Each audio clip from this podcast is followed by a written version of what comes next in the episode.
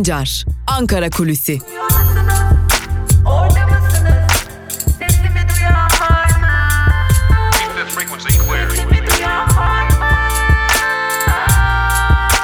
Özgürüz Radyo. Özgürüz Radyo. Özgürüz Radyo'dan ve Ankara Kulisi'nden merhaba sevgili dinleyenler. Ben Altan Sancar. Hafta içi her gün olduğu gibi haftanın son gününde, Cuma gününde de Ankara Kulisi ile sizlerleyiz. Ankara Kulisi'nin ilk bölümünde Ankara'da konuşulanları, siyasetin gündemini sizlere aktaracağız. İkinci bölümde ise her zaman olduğu gibi gazete manşetleri ve günün öne çıkan yorumlarıyla sizlerle olacağız.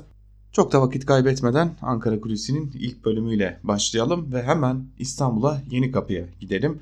Dün gece saatlerinde fotoğraflar düşmeye başlamıştı. İstanbul'da Yeni Kapı miting alanında bir anda özellikle bir markaya ait araçlar ortaya çıkmaya başlamıştı ve bu araçların üzerinde tamamının üzerinde İstanbul Büyükşehir Belediyesi hizmet aracı logoları ve yazıları bulunuyordu.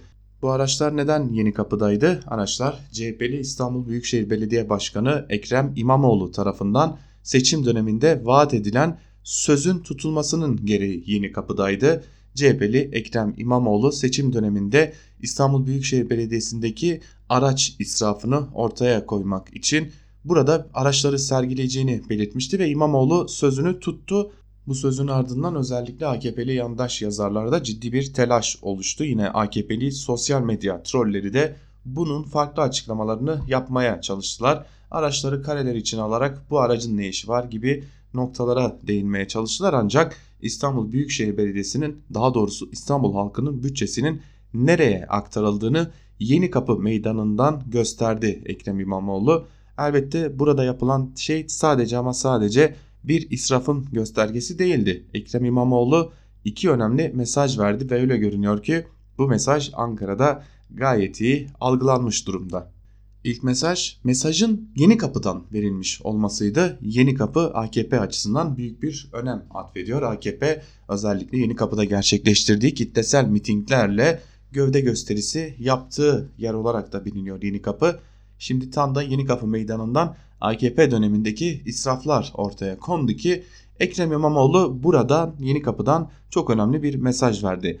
Ama Ankara açısından en önemli mesaj elbette ki Ekrem İmamoğlu'nun ve Cumhuriyet Halk Partisi'nin siyasetin gündemini belirlemedeki gücünü ortaya koymuş olmasıydı. Ankara bu mesajı çok iyi almış görünüyor. AKP iktidarı bu mesajı çok iyi almış görünüyor. Şimdi birkaç gün önceye dönelim. CHP'li Ekrem İmamoğlu Diyarbakır'a gitmişti ve görevden alınan belediye başkanlarıyla, belediye eş başkanlarıyla bir araya gelmiş dayanışma ziyaretinde bulunmuştu. Ekrem İmamoğlu üzerinde o günden itibaren ciddi bir propaganda süreci yürütülmeye başlandı. Gerek terörle ilişkisi olanlarla bir araya geldi şeklinde hem HDP'li başkanları hem de Ekrem İmamoğlu'nu zan altında bırakan açıklamalar. Öte yandan birçok kaleme gelen zamlarla birlikte İstanbul'da yansıtılmak zorunda kalan zamların doğrudan doğruya Ekrem İmamoğlu'na fatura edilmesi, diğer yandan sel felaketi gibi bir felaketin ortaya çıkması ardından Ekrem İmamoğlu'na yönelik sözler ve tabii ki AKP'nin İstanbul Büyükşehir Belediyesi'ne seçimlerden önce aldığı ve Ekrem İmamoğlu'nun ikinci defa seçilip mazbatasını alarak göreve başladıktan sonra şaibeli bulduğu için işten çıkardığı konu kişiler için yürütülen yandaş medyada yürütülen propaganda vardı. Ekrem İmamoğlu'nu dört yandan neredeyse bu propaganda süreci sarmıştı. Ancak dün Yeni Kapı'da ortaya çıkan bu tablo Ekrem İmamoğlu'nun siyasetin gündemini değiştirme ve belirlemede iyi hamleler yapabildiğini, CHP'nin bu hamleleri ortaya koyabildiğini gösterdi ki Ankara açısından en önemli mesaj buydu ve aslında biraz da telaşa yol açan mesaj buydu. Biliyorsunuz Türkiye'de uzun süredir medya tek sesli durumda. Çok az medya organı farklı ve muhalif sesleri duyurabiliyor. Bundan mütevellit de AKP dilediği gibi Türkiye kamuoyunun gündemini şekillendirebiliyordu. Ancak Ekrem İmamoğlu'nun bu çıkışı geçmişin devam etmeyeceğini, edemeyeceğini, ettirilemeyeceğini bir kez daha AKP'ye gösterdi ve Ekrem İmamoğlu dört bir yandan propaganda çapraz ateşine alınmışken bir anda gündemi değiştirip AKP'ye okları yöneltebileceğini gösterdi. Hakeza Cumhuriyet Halk Partisi için de geçerli bu durum. Öyle görünüyor ki Ekrem İmamoğlu yalnızca İstanbul Büyükşehir Belediye Başkanı olmadığını ve kalmayacağını, olmayacağını da göstermiş oldu AKP'ye. Zaten uzun süredir konuşuyorduk. Ankara kulisinde de sizlere aktarıyorduk. Olası bir erken seçim için Ekrem İmamoğlu üzerinde ciddi bir yıpratma politikası geliştiriliyordu. Bu yıpratma politikasına karşı Yeni Kapı'dan gelen bu israf sergisinin ya da Yeni Kapı sergisinin bir mesajı da siyasetin gündemine ilişkin oldu ve öyle görünüyor ki dengelerin ne kadar değiştiğini bir de Yeni Kapı'da verilen mesajlarla görmüş olduk. Bu Türkiye açısından önemli bir durumdu. Yeni Kapı'ya sadece israf sergisi olarak bakılmadığını, Ankara'dan böyle görülmediğini en azından AKP iktidarı açısından bu durumun böyle okunmadığını bilmekte fayda var. AKP Yeni Kapı'daki durumu sadece kendi dönemlerindeki israfın sergisi olarak değil, CHP'nin ve Ekrem İmamoğlu'nun siyaseti gündemi belirleme yetkinliğinin ne kadar iyi olduğunu görme açısından da önemli bir mesaj olarak algıladı. Ve tabii ki bu hamle aynı zamanda yoğun bir bombardıman altında bulunan muhalefete de ciddi bir moral gücü vermiş oldu. Muhalefetin ciddi bir bombardıman altında olduğu ve morallerinin bozulmaya çalıştığı bu süreçte Ekrem İmamoğlu'nun bu hamlesi muhalefetin de gündemini belirleme ve muhalefetin moral bozukluğunu dağıtma açısından da önemliydi. Öyle görünüyor ki HDP'nin güçlü olduğu illerde kayın protestoları devam ederken bir yandan da CHP'nin kazandığı belediyelerde ve CHP'nin güçlü olduğu yerlerde de CHP farklı gündemleri ortaya koyarak AKP'nin belirlemek istediği gündemin dışına çıkabiliyor. Bu AKP açısından hiç de iyi bir sonuç değil diyelim. Ve geçelim Ankara kulisindeki bir diğer önemli konuya güvenli bölge konusuna. Dün Cumhurbaşkanı Erdoğan da güvenli bölge oldu oldu olmadı kapıları açarız diyerek birkaç yıl öncesinden hatırladığımız Avrupa'ya yönelik mülteci tehdidini yeniden dile getirdi. Şimdi bu güvenli bölge konusunda ne oldu da Cumhurbaşkanı Erdoğan ABD dışında Avrupa'ya da bu mesajı vermek zorunda kaldı? Aslında bu sorunun çok basit bir yanıtı var. Cumhurbaşkanı Erdoğan aslında Türkiye ile ABD arasında yürütülen güvenli bölge müzakerelerinin pek de Türkiye'nin istediği seyirde devam etmediğini kendi ağzından dile getirmiş oldu. Öncelikle şunu söyleyelim. Türkiye güvenli bölgedeki kontrolün tamamen kendisinde olmasını, Türk Silahlı Kuvvetleri'nin bu bölgede olmasını istiyordu. Ancak kaynaklardan edindiğimiz bilgiye göre Türk Silahlı Kuvvetleri'nin güvenli bölgede yegane güç olması noktasında ABD kapıyı kapatmış durumda. En azından pazarlıklardaki belki de en kilitlenmiş maddelerden biri bu. Yerel askeri meclislerin güvenli bölgede olmaya devam edeceğini ve Amerika Birleşik Devletleri'nin Suriye demokratik güçleriyle olan ilişkisinin de devam edeceğinin altının çizilmiş olması Türkiye açısından güvenli bölge konusunda tıkanıklık yaşanmasının önemli bir nedeni. İşte tam da bu tıkanıklığı çözebilmek için daha doğrusu Türkiye AKP iktidarı kendi istediğini elde edebilmek için bu defa kendi operasyonumuzu yaparızın da biraz ötesine geçerek kapıları açar mültecileri göndeririz diyerek Avrupa'dan da güvenli bölge konusunda ABD'ye baskı unsuru oluşturmasının talebini dile getirmiş oldu. Her ne kadar kamuoyuna yansıyan görüntülerde ve açıklamalarda ABD ile güvenli bölge mütabakatının devam ettiğini, sorunsuz ilerleme aşamasına geldiğini, ortak devriyelerin yakında başlayacağı aktarılsa da içeride pek de istenildiği gibi gitmiyor. Henüz ayrıntılar zaten tam anlamıyla netleşmiş değil. Güvenli bölge noktasında Türkiye içeride anlatabileceği ya da AKP içeride iktidarını sürdürmek için milliyetçi kanada hitap edebileceği bir zaferi elde edebilmiş değil. Cumhurbaşkanı Erdoğan'ın aslında dün yaptığı çıkış bu anlama geliyor. Hala güvenli bölge konusunda Türkiye ulaşmak istediği noktadan oldukça uzak ve kaynaklarımız da bunu açık biçimde doğruluyorlar. Güvenli bölge noktasında hatta pazarlıkların bir süreliğine tıkanma noktasına geldiğini bu tıkanıklığı açmak için de Cumhurbaşkanı Erdoğan'ın dün o cümleleri kurduğunu aktarıyorlar diyelim ve Ankara kulisini burada noktalayalım. İkinci bölümde gazete manşetleri ve günün öne çıkan yorumlarıyla sizlerin karşısında olmaya devam edeceğiz. Özgür Radyo'dan ayrılmayın. Şimdilik küçük bir ara. Aranın ardından tekrar görüşmek dileğiyle. Hoşçakalın.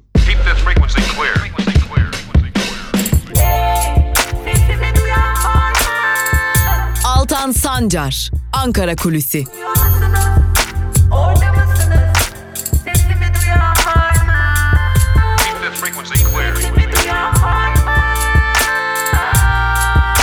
Özgürüz Radyo. Özgürüz Radyo. Ankara Kulisi'nin ikinci bölümünden tekrar merhaba sevgili dinleyenler. İkinci bölümde gazete manşetleri ve günün öne çıkan yorumlarıyla sizlerle olacağız. İlk gazetemiz Cumhuriyet olacak. Cumhuriyet gazetesi hesabını versinler manşetiyle çıkmış. Ayrıntılar ise şöyle. Kim niye kiraladı? İstanbul Büyükşehir Belediye Başkanlığı Ekrem İmamoğlu'nun yeni kapıda kamuoyuna göstereceğim dediği İBB'nin kiralık araçları miting alanında sergilenmeye başlandı. Kime ne amaçla kiralandığı belli olmayan araçların sayısı 800'ü aştı. Araçların büyük bölümü Renault Clio, aralarında Mercedes ve Audi gibi lüks olanlar da bulunuyor. Yeni kapıya gelen yurttaşlar israfa yönelik tepkilerini dile getirdi. Dilaver Akça adlı yurttaş ben halkım buraya hesap sormaya geldim. Halkın arabaları bunlar. Bizi soydular dedi. Önder Sözen adlı yurttaş ise bu araçları haksız yere kullananlardan bedeli tahsil edilsin diye konuştu. İstanbul Büyükşehir Belediye Başkanı İmamoğlu araçları iade edeceklerini söyledi. Araçların bir kısmının 23 Haziran öncesi devredildiğini belirten İmamoğlu, ahbap çavuş, çavuş ilişkisi bitecek dedi. İBB'nin son 4 yılda aynı şirketten toplam 407 milyon liralık araç kiraladı. Sadece 2019'da kiralanan 2432 araç için 139 milyon lira ödeneceğini belirtti. Ankara Kulisi'nin ilk bölümünde de söylediğimiz gibi bunlar İstanbul Büyükşehir Belediyesi'nin de parası değil. Bunlar İstanbul halkının bütçesi ve bu arabalara yatırılmışlar. Yandaşa teşvik yağdı başlıklı bir haberle devam edelim. Cumhurbaşkanlığı kararı ile havuz, damat ve yakın dostlar kategorisinde olan 5 yatırım projesi teşvik kapsamına alındı. Teşvik kapsamında 600 milyon liralık yatırım planlayan Erdoğan'ın damadı Selçuk Bayraktar'ın insansız hava aracı şirketi Bayraktar Makina'ya %100 vergi indirimi ve %120 yatırıma katkı sağlanacak. Hükümete yakın ATV ve Sabah'ın sahibi Kalyon ile sarayı yapan Rönesans da teşvik listesinde yer buldu. Kalyon'a her türlü vergi indirimi ve %70 yatırıma katkının yanı sıra 57 milyon liralık nitelikli personel desteği verilecek. Rönesans'ta indirimler ve 45 milyon liralık nitelikli personel desteği alacak deniyor haberin ayrıntılarında. Öyle görünüyor ki devletin kasasında kalan son kuruşlar da dağıtılıyor artık. Bundan sonrası Türkiye halkları için sefalet dönemi. Erdoğan'dan rest, kapıları açarız. Cumhurbaşkanı Erdoğan İdlib'den yeni bir sığınmacı akını tehlikeli olduğunu söyledi. Türkiye'nin mülteciler için destek alamadığını belirten Erdoğan, Suriye'de güvenli bölge olmazsa kapıları açarız dedi. Güvenli bölge konusunda Türkiye ile muhatapları arasında çok ciddi farklar olduğunu söyleyen Erdoğan, Eylül'ün son haftasına kadar oluşumu kendi istedikleri gibi şekilde başlatmakta kararlı olduklarını söyledi deniyor. Cumhuriyet gazetesinden bir diğer haberin ayrıntılarında. Geçelim Bir Gün gazetesine. Bir Gün gazetesi de bugün tüm muhalif medyada olduğu gibi Yeni Kapı İsraf sergisini manşetine taşımış.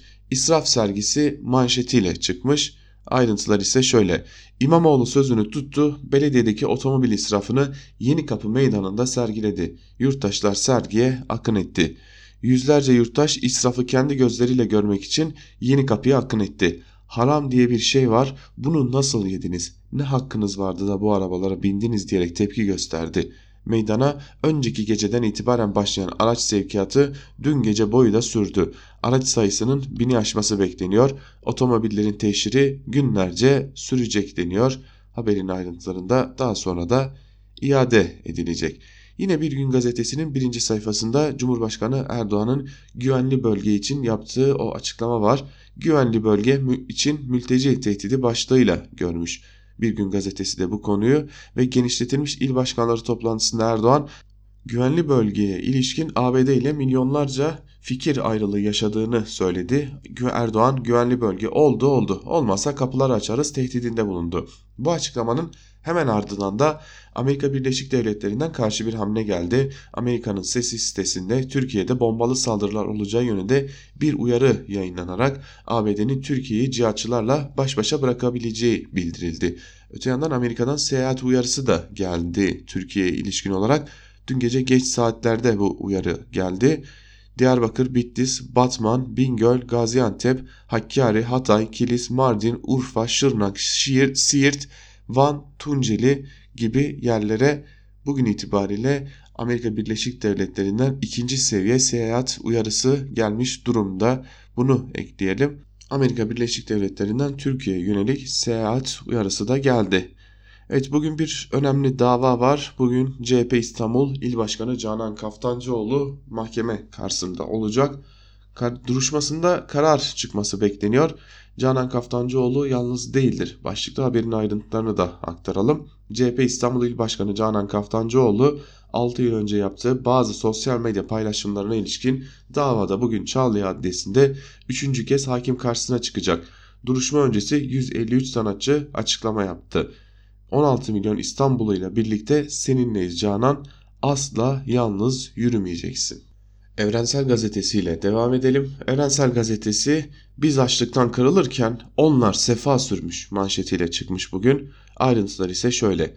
AKP döneminde İBB'ye kiralanan yüzlerce araç israfın kanıtı olarak Yeni Kapı Meydanı'na çekildi.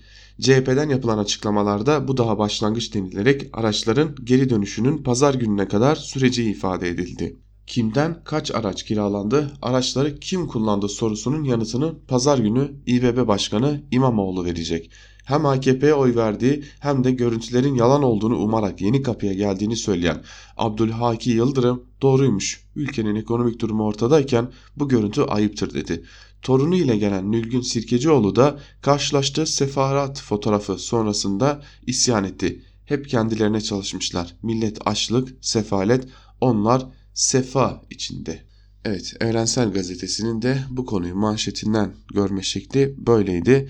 Taslaklar belli oldu. Top Metal işçisinde başlıklı bir haberle devam edelim. Yine Evrensel Gazetesi'nin birinci sayfasından metal iş kolunda örgütlü işçi sendikaları 150 bin işçiyi kapsayan ve iş kolunda çalışan tüm işçilerin koşullarını belirleyecek MES grup sözleşmesi için taslaklarını hazırladı. Buna göre ilk 6 ay Türk Metal %20 ile 26 arasında zam, Birleşik Metal İş ise %34 zam talebiyle masaya oturacak. İlk toplantı 9 Eylül pazartesi günü yapılacak denmiş. Metal sektöründe toplu iş görüşmeleri de başlayacak birkaç gün sonra. Birkaç gündür HDP'li belediyelerin yönettiği şehirlerde su kesintileri yaşanmaya başlandı. Temelinde de DEDAŞ var. Buna ilişkin Evrensel Gazetesi'nden DEDAŞ parayı almadan musluğu açtırmadı başlıklı haberle devam edelim. Mahkemenin suya erişim hakkının engellenemeyeceği gerekçesiyle kente su akışı sağlayan pompaların elektriğinin kesilmesini uygulamasını durdurması kararına rağmen DEDAŞ belediyeden 3 milyon lira almadan kente elektrik vermedi. Belediye Başkanı Mehmet Demir kayyumun borçlarını ödemekten maalesef kasamızda para kalmadı diye konuştu. Aslında bu mantıkla baktığımızda HDP'li belediyelerde her ne kadar kayyumlar gitmiş olsa da kayyumların yönetimi duruyor. Çünkü kayyum yönetimi nedeniyle borçlar ve yönetilememe durumu söz konusu hala HDP'li belediyelerde kayyumlar gitti ama hala kayyum yönetiminin izleri devam ediyor. Geçelim Yeni Yaşam gazetesine. Yeni Yaşam gazetesi de Yeni Kapı ruhu manşetiyle çıkmış. Manşetin ayrıntıları ise şöyle.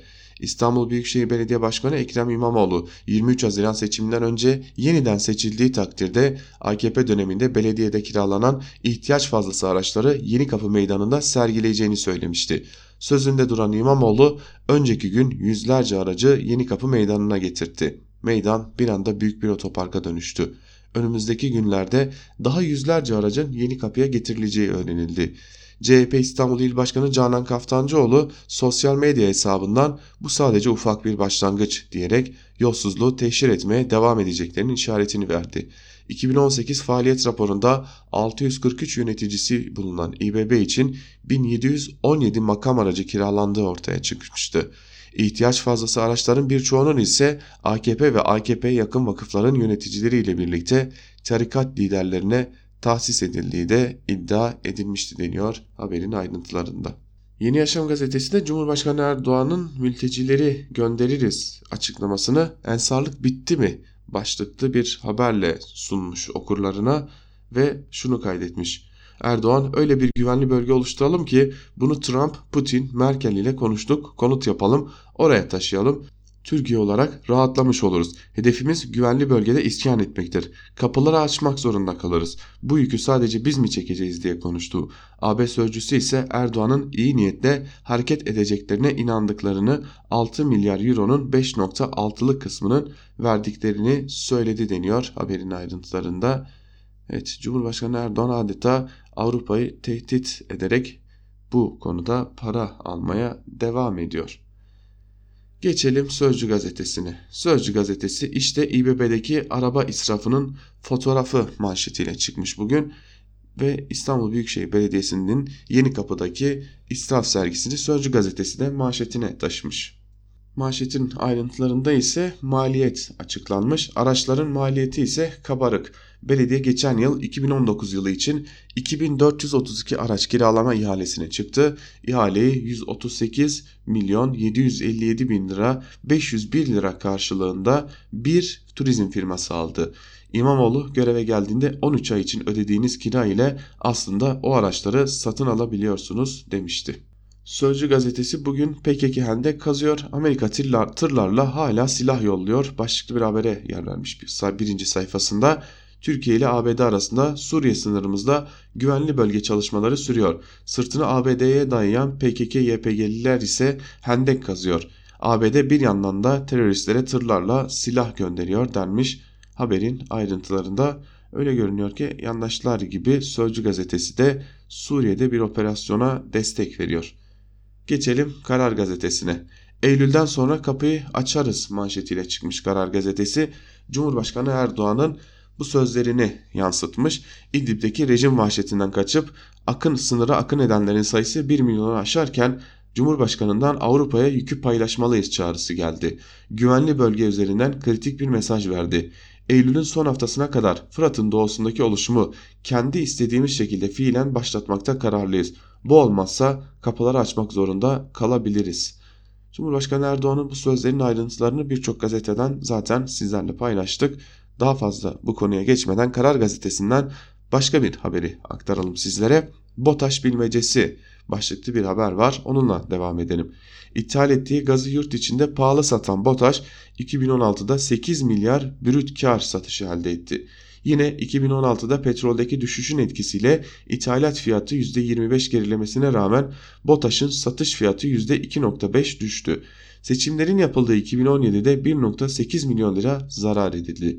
2017'de 10.2 milyar lira olan toplam borç ise bir yıl sonra 26.6 milyar liraya çıktı. Ancak BOTAŞ zarar ettiği için borçlanmadı. Mal sattığı alıcılardan ciddi bir tahsilat sorunu var. Hangi alıcılardan tahsilat yapılmadığını ise bilemiyoruz denmiş ayrıntılarda. Bu konu İbrahim Kahveci'nin yazısından paylaşılan bir bölüm. Bu ayrıntıları da ilerleyen dakikalarda günün öne çıkan yorumlarında sizlerle paylaşmaya devam edeceğiz. İyi Parti lideri Meral Akşener'in bir açıklamasıyla devam edelim yine Karar Gazetesi'nden İstanbul ve Ankara'ya kayyum çılgınlık olur. İyi Parti lideri Diyarbakır, Mardin ve Van belediye başkanlarının görevden uzaklaştırılmasına ilişkin teröre yardım ve yataklık yapan her kurum ve şahsın gereği yapılmalı dedi. İstanbul ve Ankara'yı işaret eden Akşener, Erdoğan'ın bu iki büyük şehire kayyum atamak gibi bir çılgınlığa kapılmayacağını düşünüyorum ifadesini kullandı. 30 Ağustos resepsiyonunda Cumhurbaşkanlığı sarayına giden Meral Akşener yaptığı açıklamada. Geçelim yandaş gazetelere biraz da Hürriyet ile başlayalım. Hürriyet gazetesi kapıları açarız manşetiyle çıkmış bugün. Cumhurbaşkanı Erdoğan göçmenler konusunda Türkiye yeterli desteği vermeyen AB'ye kapıları açmak zorunda kalırız restini çekti deniyor. Ayrıntıları da birçok gazeteden aktardık bu ayrıntıları. Tekrar aktarmayalım. Güvenli bölge için havadan 3. devriye başlıklı bir haberi sizlerle paylaşalım. Suriye sınırında Türk ve ABD'li askerler üçüncü kez hava devriyesi yaptı. Türkiye ve ABD'ye ait ikişer helikopterin katıldığı devriyede Tel Abyad üzerinden Rasul Ayn kentine doğru uçuş yapıldı. Uçuş yaklaşık 1,5-2 saat sürdü deniyor haberin ayrıntılarında. Şimdi yandaşlık ve yandaş gazetecilik nasıldır bunu anlatan bir haberle devam edelim. Bizde müzeler pahalı mı başlıklı bir haber var Hürriyet gazetesinde sosyal medyada müze giriş fiyatları ile ilgili tartışma sürerken Türkiye ve Avrupa'daki fiyatları kıyasladık. Bizde tek giriş için en pahalıları 72 liraya Topkapı, Ayasofya ve Efes. Bu noktada 70 liraya alınan ve bir yıl boyunca tüm müzelere giriş imkanı sağlayan müze kartlarda çok hesaplı. Avrupa'da ise büyük müzelere tek giriş için ortalama 15 euro yani 95 lira alınıyor denmiş. Ve burada Türk lirası kıyası yapılmış Avrupa ile aslında 15 euro ile girilen 10 euro ile girilen 5 euro ile girilen müzeler var Avrupa'da. Ancak bunu Türk lirasına çevirip anlatarak Hürriyet gazetesi Avrupa'da bakın daha pahalı müzelere giriş gibi bir algı yaratmaya çalışılmış. Gazetecilik bu kadar ele ayağa düşürülmemeliydi. Geçelim Milliyet gazetesine. Milliyet gazetesi PKK çocukları işte böyle ağına düşürüyor manşetiyle çıkmış bugün. Ayrıntılarda ise şunlara yer veriliyor. Bölge şartlarına göre yüksek miktarda para verilen çocuklar uyuşturucuya alıştırılıyor. Gençler zenginlik ve Avrupa'da iş gibi yalanlarla kandırılıyor. Örgüt alanlarına aralarına katılan çocukları ailelerine çok miktarda her ay düzenli para göndereceğini ve Avrupa'da iş imkanı yaratılacağı vaadinde bulunarak kandırıyor. Kürtlerin ayaklanarak dağa çıkması gerektiği propagandasını yapan teröristler çocuk ve gençleri dağda eziyetlerden kurtaracakları vaadiyle tuzağa düşürüyor denmiş ve bir de HDP'nin gençlik teşkilatındaki etkinlikler aracılığıyla çocukların kandırıldığını öne sürmüş Milliyet gazetesi.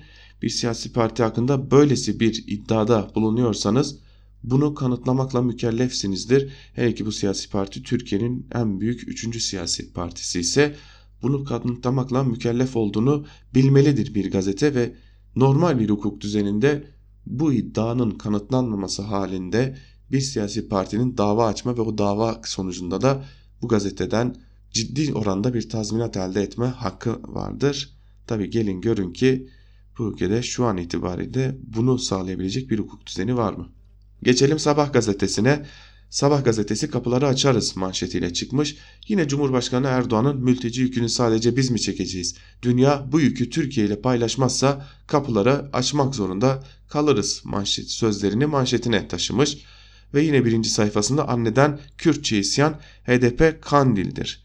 Diyarbakır'da kaçırılan çocukları için HDP önünde oturma eylemi yapan ailelerin sayısının da 11'e çıktığını belirtmiş. Sabah gazetesi bugünkü birinci sayfasında yandaş gazetelerin çoğunun birinci sayfasında Cumhurbaşkanı Erdoğan'ın kapıları açarız, açarız sözü manşete taşınmış durumda. Hemen altında da HDP önünde eylem yapan annelerin sözleri yer alıyor. Star gazetesi de öyle. Star gazetesi kapıları açarız manşetiyle çıkmış. Başkan Erdoğan güvenli bölgenin önemine vurgu yaptı. Sığınmacılarla ilgili verilen sözleri hatırlatarak AB'yi uyardı. Gereken, gereken desteği alamadık. Olmadı biz de kapılar açmak zorunda kalırız. Bu yükü sadece biz mi çekeceğiz? Yine Star gazetesi annelerden ünlülere çağrı, çağrı çığlığımızı duyun başlıklı bir haber hazırlamış. Öyle görünüyor ki HDP Diyarbakır il binası önüne biraz da ünlüler gönderilecek yakında. HDP'nin evlatlarını daha gönderdiğini söyleyen annelerin eylemi 3. gününde feryatlarına sessiz kalan sanatçılara lütfen bize ses olun şeklinde.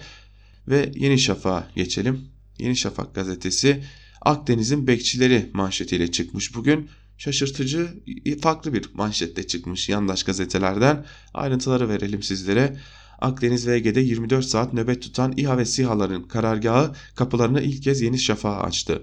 Sondaj gemilerimiz Fatih ve Yavuz'a havadan destek veren demir kuşlar, düzensiz göç ve insan kaçakçılarını da ambağan takip ediyor denmiş haberin ayrıntılarında. Yandaş medyanın Ekrem İmamoğlu'na verdiği önemi gösteren iki haberle devam edelim. Yeni Şafak'tan zamları gizlemek için şov yapıyor başlıklı bir haber. Hizmet araçlarını Yeni Kapı Meydanı'na dizen İmamoğlu israf masalına sarıldı. Meydana lüks araç diye sıraladığı araçlar için köpek toplama aracı da var. Ev bakım hizmet ver ev bakımı hizmeti veren araçlar da. İmamoğlu'nun sahadaki araçları toplatması hizmetleri de aksamalara neden oldu deniyor haberin ayrıntılarında. İstanbul Büyükşehir Belediyesi'nde bir Türkiye düşmanı İstanbul'u yakıp yıkmıştı. Başlıklı bir haber var onu da aktaralım. İstanbul'da araçların yakıldığı, dükkanların yağmalandığı gezi terörünün organizatörlerinden Tayfun Kahraman şimdi şehri yönetecek. İBB Başkanı Ekrem İmamoğlu Kahraman'ı deprem risk yönetimi ve kentsel iyileştirme daire başkanlığına atadı. Gezi olaylarını tüm Türkiye'ye yayan Anadolu Kültür Vakfı'ndaki toplantılarda çekirdek ekipte yer alan Kahraman Türkiye Cumhuriyeti Devleti'ni ortadan kaldırmaya teşebbüsüyle yargılanıyor. Kahraman gezicilerin yurt dışı irtibatını sağlıyordu. 14 Mayıs 2016'da da sosyal medyada gaz maskelerini gömdük ama yerini unutmadık yazmıştı. Geçelim Akit'e. Akit'in manşetinde de tabii ki kapıları açarız sözleri yer alıyor. Cumhurbaşkanı Erdoğan'ın Avrupa'ya yönelik sözleri diğer tüm yandaşlarda olduğu gibi Akit'in de manşetinde yer alıyor. Bu sözleri birçok gazeteden aktarmıştık. Yeni Kapıda Yalan Rüzgarı başlıklı bir haberi paylaşalım sizlerle. Yandaşların ne derece zorda olduğunu ortaya koyan bir haber. Seçim öncesi İBB'de büyük israf olduğu 1717 lüks aracın makam otomobili yapıldığı iftirasını ortaya atan İmamoğlu dün Yeni Kapı'ya yüzlerce bakım ve hizmet aracını göndererek kara propaganda yaptı deniyor haberin ayrıntılarında. Evet biz de bu haber ile birlikte gazete manşetlerini noktalayalım ve birlikte günün öne çıkan yorumlarında neler var bir de onlara göz atalım. Köşe yazılarına T24'ten Mehmet Tezkan ile başlayalım. Muhafazakar cephede kavga çıktı. Başlıklı yazısının bir bölümünü sizlerle paylaşalım. Kavga çıktı ama gümbürtü kopmadı. Ama eli kulağında. Erdoğancı ve Davutoğlu'cu yazarlar kapışmaya başladı. Şimdilik isim vermiyorlar, ima ediyorlar. Mesela gidişat kötü diyenler, reise karşı gelenler AKP içindeki dissimülasyonmuş yani düşmanlarmış ama dost figürü içinde AKP yerleşmişler. 15 Temmuz gecesi malum AKP'liler neredelermiş? Mesela başbakan yardımcısı o gece uçaktan inip sırra kadem basmış. Gece telefona çıkmayan bakanlar varmış. Sırra kadem basan başbakan yardımcısı kim acaba? Mehmet Şimşek mi kastediliyor? Veysel Kaynak mı? Yoksa Nurettin Canik değil mi? Bilemedim. Galiba isim vermeden hedef tahtasına koydukları kişi Şimşek, Şimşek olsa gerek. Dahası var 16 Temmuz'da darbe püskürtüldükten sonra tanklarla poz verenler varmış. Yani ihanet içindelermiş. AKP'nin hatası ikna edilmiş kemirgen AKP'lilerin sosyolojiyi zehirlemesine bunca zamül, zaman tahammül etmesiymiş. Kim onlar? Davutoğlu'nun ekibi herhalde. Babacan'ın ekibi herhalde. Karşı tarafta isim vermeden laf yetiştirdi. Onlar da isim vermeden ihanet suçlaması yapanları suçladı. Dedi ki bir şeyler iyi gidiyor diye yazanlar, söyleyenler, Cumhurbaşkanı'na yakınlık rolleri oynayanlar tarafından ihanetle suçlanınca sorun çözülecek mi? Soruyorlar. Dava kimin davası, ihanet kime? Yani karşı tarafa davayı sahiplenmezseniz davanın patronu olmaz demek istiyorlar. Açık açık soruyorlar. Bunların yani Davutoğlu veya Gül Babacan veya gidişe itiraz eden başka insanların dava ile alakasını kesmek birilerinin yetkisinde mi? İşte bu sorunun adresi belli. AKP MYK değil. AKP MYK'nın patronu yani Cumhurbaşkanı. Çünkü Cumhurbaşkanı Davutoğlu kalsın dese kimse partiden atamazdı.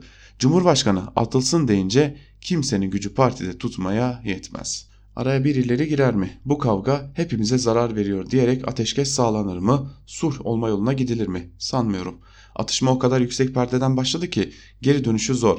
Herkes eteğindeki taşları dökmeye, eski defterleri açmaya, arşivlere dalmaya başladı. Bu vesileyle bir şey daha öğrendik. Davutoğlu nasıl biriymiş biliyor musunuz? Ahmet Bey bu çağda Türkiye içi gönderilmiş, özel işler yapmakla mükellef kılınmış, seçilmiş bir insan olduğunu düşünürmüş. Tarihin akışını değiştirmekle kendini sorumlu addedermiş. Madem Ahmet Bey'in kendini böyle gördüğünü bu sebeple kibirli olduğunu biliyordunuz da o günlerde niye yazmadınız, söylemediniz?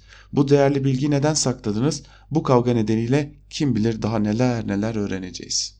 Medya ve köşe yazarlarına ilişkin Mehmet Eskan bunu yazmıştı. Şimdi yandaş yazarların neredeyse patronu olarak ya da ahkam keseni olarak bilinen Cem Küçük Türkiye gazetesinden medya ve köşe yazarlarının gidişatı üzerine başlıklı bir yazı kaleme almış ve bir bölümünde şunları kaydediyor.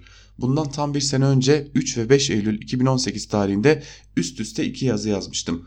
Bunlardan biri köşe yazarlığının ve yorumculuğun sonu öbürü de medyanın sonu başlığını taşıyordu. Bu iki yazıda tüm medyada çok yankı uyandırmıştı. Bizim taraf medyası açısından da yaklaşan felaketi haber, haber veriyordum aslında o iki yazımda. Bir tip erken uyarı sistemi gibi alarm veriyordum bizim taraf köşe yazarlarının ve ekran kişiliklerinin toplumda hiçbir etkisiyle öneminin kalmadığını dürüstçe ifade ediyordum. Sonunda 23 Haziran hizmeti geldi ve bizim taraf medyasının çöküşünü herkes gördü. 23 Haziran sonrası bizim taraf medyası bir öz, öz eleştiri yapar diye tüm AKP tabanı bekliyor ama maalesef değişen bir şey yok. Maalesef bu süreç son bir sene içinde daha da artarak ve derinleşerek devam ediyor. Bu söylediklerimi aslında tüm bizim taraf köşe yazarları arkadaşlarım biliyor ve bana katılıyor. Bu konuları yüz yüze hep konuşuyoruz ama medeni cesaret eksikliğinden ses çıkarmıyorlar ve maaşlarını alıp kafayı kuma gömerek yaşamaya devam ediyorlar. İşin kolay kısmı olan iç savaş kalemşorluğuna yeltenerek durumu kurtarmaya çalışıyor oluyorlar. Oysa tehlikenin büyüğü eski müesses nizamdan ve soldan gelmeye devam ediyor. Bütün bu bitikliğe rağmen bizim tarafta kıskançlık ve haset de aynen devam ediyor. İçinde bulunduğumuz gündelik olayların sıkışmışlığından kurtulduğumuzda tarihe baktığımızda aslında alınacak olan dersler var. İşte onlardan biri Rıfkı Salim Burçak'ın anlattıklarıdır. İkinci aldığımız ders ise taşıma su ile değirmen dönmeyeceğidir. İşte Hürriyet gazetesi olayı bunu göstermiştir. Geçen seneki iki yazımda Hürriyet'in bitmek üzere olduğunu yazmıştım. Şimdi bu gazete tamamen bitmiştir. Laik kesim bu gazeteyi hiçbir şekilde eline bile almıyor. Bizim muhafazakar kesim ise Hürriyet logosu altında gördüğü zulümler nedeniyle eline almak istemiyor. Sonuç Hürriyet'in tüm yazarlarıyla beraber tam çöküşü olmuştur. Hürriyet'in internette tıklanma oranları son 3 senede bazında %95 oranında azalmıştır. Dünyanın en yeteneksiz adamlarından birini bu grubun CEO'su yaparsanız olacağı budur elbette. 23 Haziran sürecinde de Hürriyet'in ve CNN Türk'ün İmamoğlu karşıtı yayınlarının ters tepeceğini yazdım ama birileri dinlemedi ve 23 Haziran hezimeti geldi. Başkanımız Erdoğan'dan nefret eden kiralık ve satılık kalemlere Erdoğancılık yaptırılarak ve ısmarlama haberler gerçek bir siyasi mücadele verilemez. Nitekim neticede ortadadır diyor Cem Küçük de aslında herkes durumun farkında AKP için medyadan başlayan çöküş, AKP içerisinden başlayan çöküş daha doğrusu medyaya yayılmış durumda. Bu medya konusuna ilişkin bir diğer yazarla devam edelim. Birbirine benzeyen gazeteler ve hep aynı şeyleri yazan yazarlar. İlişki ve yalakalık ağları eleştirisi başlıklı bir yazı kaleme alan Fehmi Korundu, Koru ile devam edelim. O da yazısının bir bölümünde şunları kaydediyor. Makineden çıkan bir gazeteyi bütün tazeliğiyle ele alıp mürekkep kokusu içini çeke çeke sayfaları çevirmenin keyfini yaşayan bilir. Acaba gazeteleri çıkaran kadrolar bugünlerde de aynı keyfi yaşıyorlar mı? Yoksa sayfalar makineye verildikten sonra baskıdan çıkan nüshayı beklemek içlerinden gelmiyor mu? Bu son soru beni günümüzün gerçekliği olan ve medya farkındalığı, farklılığı sağlayan basılmayan gazetelere yönlendiriyor. Yalnızca internet üzerinden yayın yapan sitelere. Vaktiyle bildik gazetelerde yazan pek çok meslektaş bugün yine yazmayı sürdürüyor ama bu imkanı onlara internet üzerinden yayın yapan internet siteleri sağlıyor.'' Ayrıca daha önce varlıklarının farkına varılmamış pek çok yeni isim de aynı siteler sayesinde görüşlerini geniş kitlelere paylaşma imkanına kavuştu. Bir yandan hemen her gün aynı konuları birbirine benzer üslupla yaklaşan yazılarla dolu basılı gazeteler, diğer yanda her biri diğerinden farklı görüşleri en taze yorumlarla anında okur önüne sunan haber gazeteleri pek çok yeni ismin şikayette konu olan gazetelerde yazanlardan daha fazla okuduğunu düşünmem için o kadar çok sebep var ki. Dikkate alınıyor ve tartışılıyorlar çünkü. Ocak medya sitemizin yazarlarının gördüğü ilgiden de biliyorum bu gerçeği. Türün en iyilerinden T24 sitesi geçtiğimiz günlerde 10. yılını doldurdu. Kendilerini tebrik ediyorum. İleride bugünleri yazacaklar için en sağlıklı malzeme haber sitelerinde bulunuyor. Yukarıda belirttiğim eleştiriler satırlar bir yıl önce yazıldığına göre orada yer alan eleştirilerin bu yıl bir yıl boyunca hiç dikkate alınmamasını ilginç buldum. Birilerini de okumuyorlar galiba. Zaten bu yazı o eleştirilerden hiç değilse benim sayemde haberdar olabilsinler diye yazdım diye bitiriyor Fehmi Koru ve aslında birbirine benzeyen yandaş gazetelere ilişkin bir durumu ortaya koyuyor ama Fehmi Bey'in haberi yok. Ortaya çıkan bu duruma biz yeni medya diyoruz ve yeni medya uzunca yıllardır zaten varlığını koruyor. Aslında yandaş medya karşısında bir alternatif olmanın neler olabileceğini görmüş olduk. Yeni medya biraz da gezi direnişiyle öne çıkmıştı. Artık en güçlü dönemini yaşıyor Türkiye'de. Peki medyanın hali buyken AKP'nin haline buna ilişkinde artı gerçekten Sivel Hürtaş'ın Ümmette Tüzükle Yanıt başlıklı yazısının bir bölümünü paylaşalım sizlere. Ali Babacan liderliğindeki yeni partinin kuruluş çalışmaları tamamlanmak üzere. Parti program ve tüzüğü tamamlandı. Yeni partinin program ve tüzüğünün ana ilkesi kimliksiz siyaset. Yeni parti kendini muhafazakar, liberal, sağ ya da sol olarak nitelendirmiyor. Tüm ideolojileri kapsayacak geniş bir yelpaze hedefleniyor. Her biri muhafazakar gelenekten gelen kurucuların bu tercihindeki belirleyici rolde kuşkusuz AKP'nin dini siyaseti alet etme şekli. Buna yönelik birikmiş bir tepki var. Cumhurbaşkanı Recep Tayyip Erdoğan'ın kendilerine yönelik ümmeti bölüyorlar çıkışı da öfkeyi daha da köpürtmüş. Erdoğan'a yanıtı partinin ilkelerinden yola çıkıp veriyorlar. Din ve devlet işleri ayrıdır. Devlet din ile değil bilim ve ortak akıl ile yönetilir. Bu güçlü duruşu parti program ve tüzüğünün tüm ruhunda hissetmek mümkün. Parti programında adalet ve liyakat vurgusu da damgasını vuruyor. Ekonomi başarısıyla ön planda tutulan liderlere karşın adaleti sağlayamadan ekonomide dahil hiçbir sorun düzeltilemez vurgusu ön plana çıkacak. Hukuk devleti ilkesi, sert kuvvetler ayrılığı ve parlamenter sisteme dönüş ana ilkeler arasında. Nasıl bir parlamenter sistem sorusu da yeni anayasa talebinde saklı. Tüm bunlar üzerinden bakıldığında yeni parti ciddi bir sistem eleştirisiyle yola çıkıyor. Kamuda işten alımlardan yüksek yargı atamalarına kadar liyakatin esas alındığı yeni bir siyaset kültürü hedefler arasında. Yeni parti katılımcılarına kimliğini bırak da gel çağrısı yapıyor. Parlamentoda transferler üzerinden grup kurarak yola çıkması olasılığına da tepkiler var. Bu tepkilere kulak asılırsa parlamento dışı bir siyasi parti AKP'nin eski kurmayları açısından büyük risk teşkil edecektir. Tüzük ve program hazır. Babacan'ın danışmanının daha önce verdiği, verdiği tarihte sapma yok. Yeni parti Eylül sonu Ekim başı start veriyor demiş. Sibel Hürtaş da yazısının bir bölümünde. Yeni parti ne zaman yola çıkacak konusunda birçok tarih var. Eylül sonu, Ekim başı, Şubat gibi, Kasım'ın ortası gibi biraz bahara doğru diyenler dahi var. Şu an itibariyle bu konu iyice ayak havada kalmış durumda. Bu konunun havada kalmasının sebebi de aslında Ali Babacan'ın ciddi derecedeki suskunluğu. Şimdi gazete manşetlerini aktarırken sizlere bir yazıyı paylaşacağımızı söylemiştik. Karar gazetesinden İbrahim Kahveci'nin yazısı Doğalgaza tahsilat zamları başlıklı bir yazı. Yazının bir bölümü de şöyle. Ağustos ayı itibariyle BOTAŞ konutlara sattığı gaz fiyatını 1.06 lira, sanayiye sattığı gaz fiyatını 1.55 lira ve elektrik üretim şirketlerine sattığı gaz fiyatını da 1.65 liraya yükseltmiş oldu. Bu tabloya göre 2016 sonuna göre gaz fiyatlarına ortalama %81.1 zam yapıldı. Henüz konut zam fiyatının listeye alınmadığı bu tabloda asıl büyük zam sanayiye satılan ve elektrik üretim santrallerine yapılan zam etkili oldu. 2016 yılında Türk lirası bazında 491 lira olan doğalgaz ithalat fiyatı 2018 yılında 1317 liraya çıkarak büyük bir maliyet artışı oluşturdu.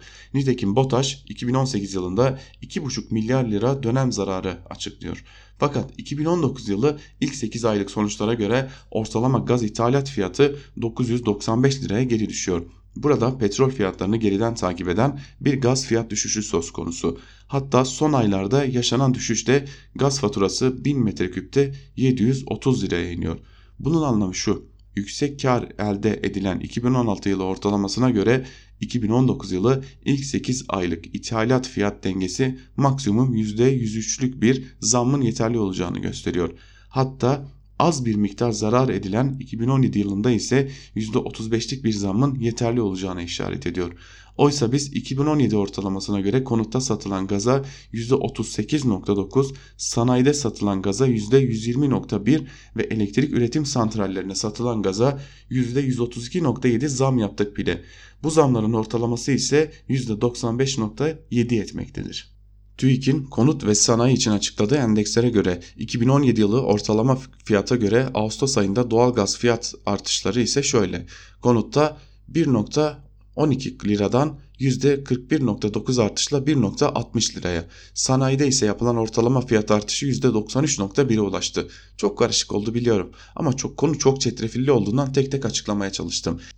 İthal edilen gaz fiyatı ve TL karşılıkları ile BOTAŞ'ın bilançolarını ele aldığımızda yapılan son zamların aslında bu kadar yüksek olmasının nedeni görünmüyor. Bu zamların bir kısmı kur, kur artışı etkisiyle yapılmış olması doğaldır. Ama bir başka nedeni de BOTAŞ'ın tahsil edemediği veya etmediği gaz alacaklarından doğan tahsilat sorununu gidermeye yöneliktir. Kısaca bir öder bir bakar kıyamet ondan kopar işin özeti budur diyor. Daha da özetleyelim kısacası kayıp kaçak bedeli gibi elektrikte ödenen ve toplanamayan bedelleri şimdi gazda ödemeye başlamış durumdayız. İbrahim Kahveci kısaca bunu aktarıyor. Artık bir de ödenmeyen gaz faturalarını da halk olarak bizler ödemeye başladık. Hayırlı uğurlu olsun. Cumhurbaşkanı Erdoğan'ın geçtiğimiz günlerde yaptığı nükleer açıklama çıkışına ilişkin Hürriyet gazetesinden Sedat Ergin bir yazı kaleme almış. Yeni tartışmamız. Türkiye nükleer başlık sahibi olmalı mı diye soruyor ve yazısının bir bölümünde şunu aktarıyor. Neresinden bakılırsa bakılsın Türkiye'nin en üst makamından bu yönde yapılan bir çıkışın hem bölgesel hem de daha geniş ölçekte uluslararası alanda bir dalgalanma yaratmaması düşünülemez. Türkiye'nin kendi nükleer silah yeteneğine sahip olmasının bütün bölgesel güç dengesi açısından oyun değiştiren ölçekte sonuçlar doğurması kaçınılmazdır. Bu açıklamanın ardından birçok merkezde karşıların kalkmış olduğunu tahmin etmekte güç değildir. Bu sözlerin fiiliyata geçmesi halinde çok majör bir politika değişikliği ortaya çıkacaktır. Bunun başlıca nedeni Türkiye'nin 1968 tarihli nükleer silahların yayılmasını önleme anlaşmasına 1979 yılından beri taraf olmasıdır. Nükleer silahların yayılmasını önleme alanında kaydedilen en önemli uluslararası kazanım olan bu anlaşma özetle nükleer silah sahibi ülkeleri bu silahları devretmeme, başka ülkelere bu alanda yardımcı olmama, nükleer silah sahibi olmayan ülkeleri ise bu tür arayışlardan uzak durma yükümlülüğü altına sokuyor. Türkiye bu anlaşmayla bir dizi yükümlülüğünün altına girmiştir. Türkiye'nin üstlenmiş olduğu yükümlülükler yeteri kadar açık. Türkiye nükleer silah sahibi olma yoluna girecekse önce NPT'den çekilmek zorunda. NPT'ye bugün Birleşmiş Milletler'e üye toplam 188 ülke taraf durumda. Anlaşmaya taraf olmayan yalnızca 5 ülke var. İsrail, Hindistan, Pakistan, Güney Sudan ve Kuzey Kore. 2011'de bağımsızlığını kazanan Güney Sudan hariç tutulursa diğer 4 ülke nükleer silah sahip. İran'la ilgili yıllardır kopan fırtınaların gerisinde de bu ülkenin NPT çerçevesindeki yükümlülüklerini ihlal ettiği yolundaki iddialar şüpheler rol oynamaktaydı. Trump yönetiminin İran'ı disiplin altına sokan 2015 nükleer anlaşmasından çekilmesi bu alanda yeniden belirsizlik yaratmış bulunuyor. Türkiye hali hazırda kendi nükleer silahına sahip olmamakla birlikte NATO'nun ortak savunması içinde İncirlik üstündeki Amerikan nükleer başlıklarının sağladığı güvenceden yararlanıyor. Türkiye'nin ulusal imkanlarıyla nükleer silah yeteneği kazanmasının bir ihtiyaç olup olmadığı konunun geçmişte beyin fırtınası düzeyinde Türkiye'de devlet birimleri içinde birçok tart kez tartışıldığı sır değil. Bu tartışmalarda her seferinde NATO bünyesindeki ABD nükleer şemsiyesinin yeterli olduğu NPT'den çıkılmaması gerektiği görüşü ağır basmıştır. Cumhurbaşkanı Erdoğan nükleer başlıklı füzeden söz ettiğine göre Türkiye'nin ayrıca orta ve uzun menzilli füze yapabilme yeteneğini de kazanması gerekecektir. Türkiye geçmişte nükleer yetenekli olmasa da konvansiyonel düzeyde bu menzilde füze yeteneğini kazanma hedefini gizlememiştir. Ancak bu tercih bu füzelere konvansiyonel değil de nükleer başlık koymaya gelince işin niteliği ciddi bir biçimde değişmektedir.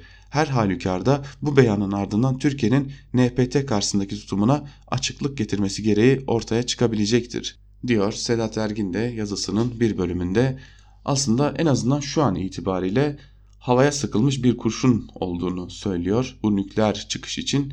Türkiye'nin şu an aşamada böylesi bir durumda olmadığının altını çiziyor. Ve son olarak Yusuf Karataş'tan bir yazıyla devam edelim. Fırat'ın doğusunda B ve C planı başlıklı Evrensel Gazetesi yazarı Yusuf Karataş yazısının bir bölümünde şunları aktarıyor. Erdoğan ABD ile uzlaşmak zorunda kaldıkları ama murat ettiği güvenli bölgeyi her fırsatta dillendiriyor. Bu güvenli bölge sınır boyunca 30 kilometre derinlikte olacak. Sonra bu bölgede konutlar yapılıp Türkiye'den getirilecek Suriyeliler buraya yerleştirilecek. Aslında bu tarif bir güvenli bölgeden çok Osmanlı'nın uç beyliğini andırıyor. Çünkü Fırat'ın doğusundan Türkiye'ye yönelik bir tehditin olup olmaması bir yana uygulanmak istenen plan ile bir güvenli bölgeden çok Suriye'nin içinde Türkiye'deki iktidara bağlı şehircikler kurulması amaçlanıyor. Böylece oluşturulacak bu uç beyliği ile yayılmacı emeller canlı tutulmak isteniyor. ABD'nin böylesi bir güvenli bölge konusundaki en büyük açmazı Fırat'ın doğusundaki Kürtlerin kazanımlarını önemli oranda geriletmeyi amaçlayan bu planı kabul etmesi halinde Kürtlerle işbirliğinin devamının zora gireceği, girecek olmasıdır ki bu durumda Rusya ve Suriye yönetiminin devreye girmesi kaçınılmaz olacaktır. Dolayısıyla Türkiye kendi eksenine çekmek için belirli tavizler vermeye hazır olsa da Kürtlerle işbirliğine hem Suriye'nin geleceğinin belirlenmesi hem de İran'ın kuşatılması stratejisi için ihtiyaç duyan ABD'nin böylesi bir güvenli bölgeyi kabul etmesi pek mümkün görünmüyor. Öte yandan İdlib'i cihatçılardan almak ve Fırat'ın doğusundaki anlaşmazlığı çözerek Suriye'de siyasi çözümün önündeki engelleri ortadan kaldırmak isteyen Rusya ve Suriye yönetiminin de uzun vadede ciddi sorunlar yaratabilecek olan Türkiye'nin etkisi altındaki yeni bir yerleşim bölgesi oluşturması planını kabul etmeleri mümkün görünmüyor. Böylesi bir tabloda ABD ve Rusya'nın tutumları Türkiye'deki iktidara istediği hareket alanını oluşturmaktan çok uzak ve bu nedenle Türkiye'nin tek taraflı müdahale girişimlerinin ters tepmesi ihtimali de yüksek. Tam da bu noktada Cumhurbaşkanı Erdoğan'ın Trump'tan Patriot füzeleri istediği ve BM toplantısında bu konuyu konuşacakları açıklamasını hatırlatmak gerekiyor. Bu açıklama Erdoğan iktidarının Fırat'ın doğusu konusunda ABD ile vardığı uzlaşmayı bozmak değil, bu uzlaşmadan olabildiğince kendi çıkarlarına hizmet edecek tavizler koparmak peşinde olduğunu gösteriyor. Sonuç olarak yayılmacı emelleri büyük oranda emperyalistlerin bölge politikalarının taşeronluğuna bağlı olan ve bu emperyalistlerle karşı karşıya geldiği oranda sıkışan bir rejimin B ya da C planı şu ya da bu emperyalist güce yedeklenme konusunda bir tercih yapmanın ötesine geçmiyor demiş Yusuf Karataş da yazısının bir bölümünde. Biz de Karataş'ın bu yazısıyla birlikte Ankara kulisini burada noktalayalım sevgili dinleyenler. Ve hatırlatalım bugün tarihin öteki yüzü günü saat 17 bültenimizin hemen ardından Ayşe Ürün hazırlayıp sunduğu Tarihin Öteki Yüzü programı Özgürüz Radyo'da sizlerle olacak. Bizler veda ederken yine hatırlatalım sözü eş genel yayın yönetmenimiz Can Dündar'a ve Özgür Yorum'a bırakıyoruz. Özgürüz Radyo'dan ayrılmayın şimdilik hoşçakalın.